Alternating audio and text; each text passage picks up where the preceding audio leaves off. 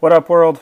Welcome back to another Locked On Blazers. I am Mike Richman, your host and favorite basketball nerd. Maybe third favorite, up there. Uh, coming to you live Monday night. The Blazers beat the not very good Cleveland Cavaliers in a game that uh, maybe maybe they thought they had won it in 24 minutes, nearly lost it in the next 16, and then won the game in about a two minute stretch in the fourth quarter because the Cavs are really bad. And you can just you can do it. It's possible. You can uh, you can beat a team that bad. But let's let's uh, get into a little bit of the details about this one. Blazers opened the game up 14 zip, scored the first 14 points. The Cavs did not score until there was just under seven minutes left in the first quarter after missing, I believe, the first seven shots. Definitely the first three threes. Uh, Kevin Love finally got them on the board with 650 left, 655 left in the in the first quarter. Um, this one looked like a rout. Blazers led by as many as 23. It's 71 points in the first half. This was a um, sort of just a celebration of how good the Blazers have been since the All Star break. CJ McCollum was cooking. Uh, Dame wasn't Damian Lillard still wasn't quite right, but they were just rolling a bad team. Uh, and then in the third quarter, the Blazers just looked like a team that thought the game was over. Uh, gave up a ton of points. They started just giving up open threes and transition, and just um, they just did not have the juice necessary to compete in an NBA game. Uh, it is. It, it happens. I like. I, I don't want to. I, I think maybe uh, when you look at a team play down to its competition or whatever you want to call it, you want to assign more meaning to it than it is. Like this one was only meaningful if the Blazers lose. Uh, if they win, it doesn't matter. The style does not matter. Um, that said, it wasn't a necessarily a very heartening win. I don't think this was the kind of game where you look at and say, "Wow, they're they're really at their peak." But like I said, I, I think this is totally meaningless as long as it's a victory. It does the the style in which they pull out the win is entirely, entirely meaningless. It's um, an, an aesthetic thing. If you don't like the aesthetics, that's fine. But so after they're up by 23 in the fir- in the first quarter, Cavs come roaring back. My man, as I said, if you listen to the pod uh, that published on Monday morning, I said I liked Cedi Osman, uh, forward for the Cavs, second year guy. Um, he can hoop. I like him. He can play. He he he clawed the Cavs back into this one. Um, his layup with about just under five minutes left in the fourth quarter brought the game, made it a three point game, and all of a sudden it was like uh, lemon booty time for the Trailblazers. This was um, this was going to be, you know, I, I, said this is meaningless because they won, and I, I, I said it before the game. It's only going to be meaningful if they lose. This was looking like it was about to be meaningful for your beloved Pinwheels. But uh, the Blazers, like I said, they, they tried to win the game in 24 minutes and maybe didn't play that well uh, after they thought they had already blown the game open. But they won the game basically in this two minute stretch. Four minutes and 45 seconds left. Over the next two minutes, or two and, two and a half minutes basically, the Blazers hit five threes. They, they outscored the Cavs 14 zip. Uh, Al-Farouq Aminu hit a three with two minutes left. It was 119 102, 17 point game. Peace out. Curtains. Uh, you know, they had to beat the Cavs twice. They had to blow them out twice, but uh, they did it. They, the Blazers got it done. Um, CJ McCollum was fantastic in this game, and we're going to talk more uh, about CJ McCollum's busy weekend in Ohio. But the Ohio native, Canton, Ohio's own, Glen Oak High School, uh, had 35 points, 12, made 12 18 shots, 7 of 8 from 3. He was incredible. He's just. Um, he, he's had a handful of these games, I feel like, over the last six weeks where. Um, when he's hot, he is insanely red hot. He kind of he he groups his good shooting night in together. Um, obviously, some foul trouble uh, caused him to uh, to maybe play a little less than he otherwise would have. Um, you know, I think he would have I, think he might have. He might have. I mean, he still ended up playing his full 36, but um, uh, it, it, was. It got a little dicey there for a second uh, when the Blazers weren't scoring there in the third quarter at all. Um, other than CJ, Damian Lillard continues to uh, struggle a little bit out of the All Star break shooting wise. Uh, he turned it on a little bit late when the Blazers needed to win the game. He was there for him, but uh, he didn't. He started cold, and he's been cold the last three games. Just uh, this is usually when he and the Blazers have played their best over the last four seasons. He's not doing that right now offensively, uh, and the Blazers keep winning. So that's there's your glass half full look at it. Uh, this was a big one for Seth Curry. Five of five from three um, in 16 minutes. The bench didn't play super well for the for the Blazers. I didn't think. I, I, I didn't think uh, Layman or Hood or Kanter, who've been really crucial um, over the last well, Kanter for you know whatever less than a week, but uh, those other two guys they've been crucial to this kind of turnaround, or not even turnaround, just the way the Blazers have been playing. They've been a big part of, of their success as of late. Uh, I didn't think they played particularly well. I thought Mo Harkless had a pretty nice night, nine points, eight, eight rebounds. Uh, but you know, Cedi Osman went and had 27, so um, this wasn't exactly the the uh, nobody on the Blazers was actually getting you know a bunch of credit for perimeter defense, but they just kind of it, it, was just a game where the Blazers were, were loafing it in the in for a stretch, and it nearly cost them. But uh, lucky for them, when you're playing the 14 to 47 Cavaliers, you can literally win the game in 120 seconds. Um, like I said, uh, CJ McCollum had a really busy weekend. Uh, he is Canton, Ohio native, and uh, the Blazers. So you know, being back in Ohio, he's with family, blah blah blah. But before the Blazers went to Ohio, they were in uh, Philly, and he went to high school in eastern Pennsylvania at Lehigh, just outside of Philly, and I believe Bethlehem, PA. Uh, might have to look that one up, but uh, off the top of my head. And they retired his jersey at uh, at Lehigh. Um, it was CJ kind of made his na- a name for himself in the NCAA tournament. Obviously, that win over Duke and Seth Curry, your boy. Uh, one of the sort of classic highlights has of CJ McCollum's early co- or college career sort of breakout game is saucing Seth Curry. Um, something that I would wager they don't talk about. Um, but uh, that got me thinking about other players in uh, Blazers' sort of recent history um, and, and, and Blazers' all-time history have had their jerseys retired. So uh, in the next segment, I want to talk a little bit about retired college jerseys, uh, what it means, why it was meaningful for CJ. He, he talked to the, some reporters about that, and uh, and uh, a little bit of trivia in the retired jersey world.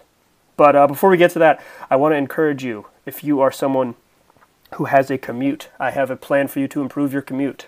Get into your car and tell your smart speaker, play podcast Locked On Blazers. That is a perfect for your, I don't know, 22 to 27 minute commute to work or wherever you might be commuting to start your day. Hit up Locked On Blazers. Tell your smart speaker, play podcast Locked On Blazers, improve your drive, improve your day. Tell a friend, enjoy it. So, in the spirit of CJ McCollum getting his jersey retired by Lehigh University, uh, I, I, went down the rabbit hole of uh, Blazers players who had their jerseys retired, uh, which Blazers college jerseys you can no longer wear. So we'll get to that in a second. But I, um, if you if you haven't seen the photos, uh, Trailblazers team photographer Bruce Ely is traveling with the team for this road trip, and that is a blessing for all of us because Bruce is as talented as they possibly could be. Um, chances are he is better at his job than you are at yours. But uh, he took some really fantastic photos from that uh, from the Jersey retirement ceremony. You could see how um, meaningful it was to, to to McCollum. Tears welling up in his eyes during the ceremony that included both his parents and his fiance, his college roommates, some of his former teammates at Lehigh were there. Um, so it, uh, if you haven't checked those out, uh, they're on Trailblazers website and floating around social media. Um, but there's some they're um, you know, they're they're nice photographs of, of, a, of a special moment. Uh, CJ McCollum is the third Blazer to have their jersey honored at their current Blazer to have their jersey honored at their alma mater. Uh, National Player of the Year uh, Evan Turner has his jersey. Uh, Ohio State doesn't uh, retire numbers, but his jersey is honored in Columbus by the Buckeyes. And Damian Lillard, uh, two years ago, had his jersey number one, retired at Weber State. But I went a quick look through, and there's some fun trivia just looking back at jersey numbers you cannot wear. Uh, you cannot wear double zero at UConn anymore because Cliff Robinson had his jersey retired there. Uh, at the University of Minnesota, you cannot wear number 43 because former Blazer number one overall pick Mychal Thompson had his jersey retired. Can't wear 25 at Longwood University because Jerome Kersey had his number retired there. Uh, you can't wear a Brandon Roy 3 at Washington because B. Roy had his number retired.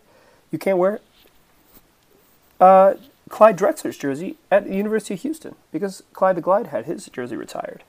Uh, you can still wear number 30 at the University of North Carolina at Chapel Hill because Rasheed Wallace, while his number hangs in the rafters, is honored but not retired, much like Evan Turner, um, UNC uh, is like the most. They're the Blazers of of uh, jersey retiring. They're the most jersey hanging at school there could possibly be.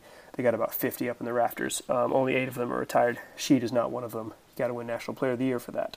Speaking of National Player of the Year qualifications, LaMarcus Aldridge, his jersey not retired at the University of Texas, and it and I guess it never will be. Uh, T.J. Ford, Kevin Durant, jersey numbers retired because they were National Players of the Year or uh, Player of the Year voted by one of the major media services. Lamarcus didn't have that happen, so uh, despite being, I believe, Big 12 Defensive Player of the Year and and uh, a star in his own right for Longhorns, it's gonna go. That one's gonna stick with T.J. Ford. Um, other fun things that I I couldn't find whether uh, Terry Porter's jersey is retired at uh, University of Wisconsin Stevens Point. UW Stevens Point. Um, I'm going to guess that it is, but they just uh, don't. I couldn't find it quickly in my uh, research for this little segment. But here's the most fun thing I came across uh, for this. Uh, before we get into talking about things that actually happened in the basketball court, but I want to I want to change things up here for, for just a little bit.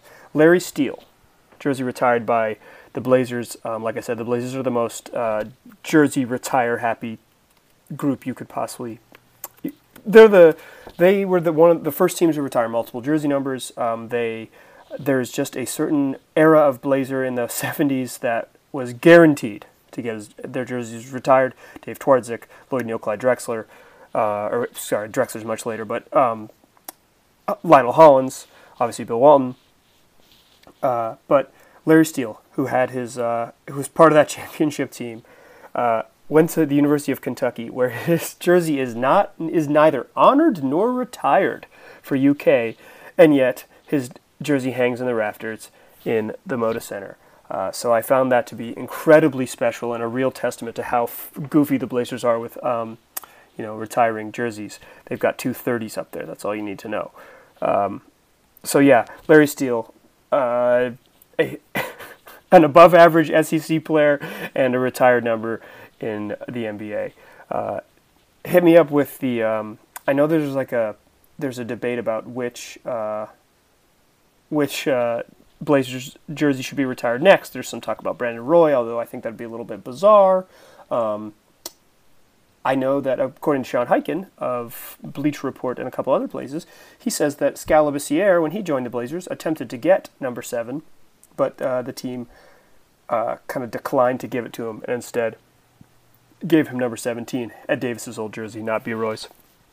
I assume sort of how that works is that if someone a little more prominent wanted to wear number seven, the Blazers would reach out to Brandon Roy and get his permission, or if this, you know, if they had a um, sort of like a young hotshot Damian Lillard level rookie who wanted to wear seven, they would just say, "Hey, it's time." Um, but so I'm I'm not of the camp that says retire Brandon Roy's number, but this is my long way of asking you. Tweet at me at Mike G Rich. Let me know. Uh, which Blazers jersey number should come down from the rafters, and whose number are you putting up there? Let me know. Uh, at Mike G. Rich on Twitter, or uh, if you see me on the streets, you can just yell some jersey numbers at me, and I'll know what you're talking about. All right. For the uh, third segment of the day, I want to talk about the Blazers' really big week ahead. They got two games on national TV. Uh, I think I've spent the last three game previews trying to convince you that games are big, that a game against the Brooklyn Nets was important, that a game against the Joel Embiid-less 76ers are was important, and a game against the very terrible Cleveland Cavaliers was important, but I'm not going to do any convincing this time. Uh, national TV has spoken for me. The Blazers play the Celtics and Raptors this week. Both games going to be on TV. Both games going to be in front of the national audience. We'll talk about those two big matchups in our next segment. All right, so the Blazers started off this road trip 3 and 0, but they've still got four remaining uh, before they get to a Charlotte Memphis uh, end to this road trip. The Blazers have to go through two of the best teams in the Eastern Conference. Uh, this is not uh, ideal time to be playing the Boston Celtics, who the Blazers face on Wednesday night. Uh, the Celtics are coming off a beatdown at the hands of the Chicago Bulls. Um, not anyone's. Uh, it just uh, you know the Bulls are bad. Is basically what I'm trying to say. It's bad loss, no matter how, how you slice it. Celtics, who sort of were supposed to be this. I don't know if juggernaut is the right term, but they're supposed to be a really. They were supposed to be, uh, you know, a championship level team, and now they are sort of teetering on uh, home court advantage um, in in the Eastern Conference playoffs. Uh, they're currently fifth, uh, a game and a half out of that um, home court advantage sp- spot, and, and and and quite frankly, them being in fifth is is as surprising as any story in the league. At least for some people, uh, particularly when you consider where Indiana is without Victor Oladipo. But I digress. Um, why this is a bad time to play the Celtics? Well, it could be it could be worse. But they're coming off that terrible loss. You know they're going to want to bounce back. But luckily for the Blazers, they'll get an extra day off. And the Celtics and Raptors, their next two opponents, actually play. Celtics play on Tuesday night in Toronto. So um, they'll even though they'll have a home game against the Blazers, they'll be on a second night of a back-to-back. Uh, so th- that's working in their favor. The thing that isn't working in their favor that I've been I've been trying to get to is that the the Celtics are just in a bad spot right now. Their coach is telling uh, Jay King of the Athletic, "I'm disappointed in myself and I've got to do better." Uh, Kyrie Irving is in between cryptically not saying that he's uh, where he's going to go in free agency and yelling at reporters. He's saying that he's not worried about this team because I'm still here. Um, the type of thing that you say when you're struggling and you don't have a real reason for confidence. Uh, but like I said, why it's a bad time to play the Celtics because they're pretty good. They're a borderline top 10 offense. They're one of the top five defensive teams in the league. And despite all their struggles, they have a ton of talent. Obviously, they don't always put it together. It's been more about consistency than anything else. But uh, they're just they're in a rut right now, and the Blazers. Um, you just don't want to be that team that breaks the streak. You do not want to be a team that plays them uh, and sort of lets them get right. I, I, I, just. Uh, um, you know, I, I think you'd you'd like you want the Celtics to have a nice, um, just momentum wise. If you're someone who believes in that, or just juju wise, you'd like them to play well uh, against against the Raptors. Um, you know, get take their sort of anger out on another team um, because if they come and lose with an, a you know back-to-back losses, a bad loss against Chicago and then a bad loss against this, another Eastern Conference contender, uh, this that's the kind of sort of uh, streak buster, lo- losing streak buster type of performance that you can uh, that you can you don't want to catch up with. Uh, but um, you know that's it's uh, it should be a really fun game. Uh, like I, like I said, I don't need to convince you this is important. Uh, the Blazers, you know, they're they're ahead of their 49 win pace from last season. Uh, they're obviously they have some warts still, but they, they're playing about as well as they have. Um, it's uh, certainly with three straight road wins, it's hard to bicker with anything they've been doing. they they're playing about as well as they have, even if they kind of punted a third quarter against a bad Cavs team.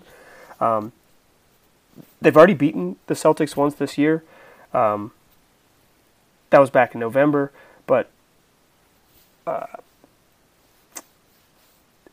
the reason this is on national TV is a marquee game. I think this is a good measuring stick. Um, I don't think it's. I'm not someone who believes in must-win games or how sort of important uh, testing yourself against good teams are, but I, I, I do think um, I do think there's some value for the Blazers who uh, just even as even while they're winning, they haven't been they haven't had these moments where they're clicking on all cylinders, and they certainly haven't had moments where their defense looks really good for 48 minutes. They're going to play two two very good teams over the next four days, uh, and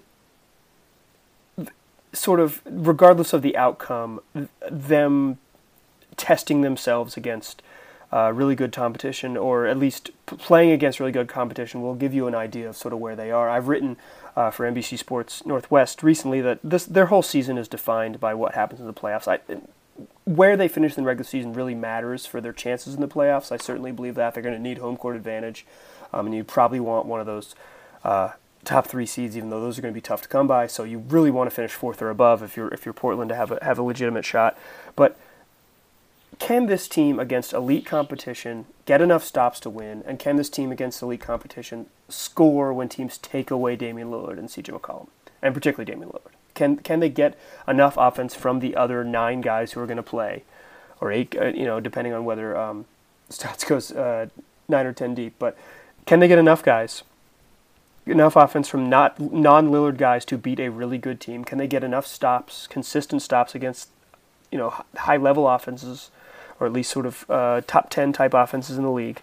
Uh, to be right there, I think this these next two games I don't know if they're going to show you what the Blazers' chances are, blah, blah, blah, blah, in the playoffs, but they're certainly going to tell you if these first three games were just them taking advantage of, uh, you know, playing well against the Nets, taking advantage of a shorthanded Philly team and, and, and beating a bad Cavs team. Just kind of, you know, this is those are TCB type games. Those are good good wins, but these would be really impressive wins. Um, I don't think there are really meaningful losses. I don't think you say if they go 0 2 over these next two games that this is sort of damns them for their playoff hopes. Um, but it'll it, will certainly be interesting where they land.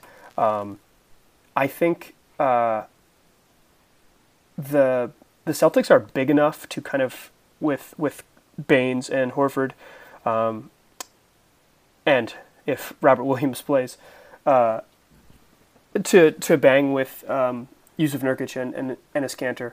Um, it's a lot of these sort of Celtics games in the last year have been the uh, Kyrie versus Dame show. I hope we get another one of those. The Blazers lost a, a heartbreaker in Boston last year where they played really, really well and then blew it late. Um, so they've had some fun games against this team. I think this should be another one. Uh, we I might get another pod up before then, but if not, I will have a reaction right after that game and a preview of the Raptors game as we move forward this week. Um, I appreciate you guys listening to me. Uh, I know that a lot of people have been uh, on me about my audio quality. I'm I'm I'm working on it. Um, I'm hoping this this is a little bit better. I had some tech issues, but I think I've sorted them out. Um, like I said, like I always say, hit me up on Twitter at Mike G Rich. Uh, hopefully, I'm going to get an e- email up soon so we can do some mailbag type pods in the future. Uh, like I said, hope to have Jason Quick on later this week, depending on our schedules and whether they align. But uh, let me know what you like, what you don't like. Keep listening. Uh, you know, download us wherever you get podcasts at. We're on Google Play. We're on Spotify, Stitcher, iTunes, or Apple Podcasts rather. Uh, you you can hit us up always there. Uh, if you do me a favor, give me a uh, if you're on um, if if you're on the Apple Podcast app, give me a five star review and you know and hook your boy up. I would really appreciate it. Thank you guys for listening, and I will talk to you really soon.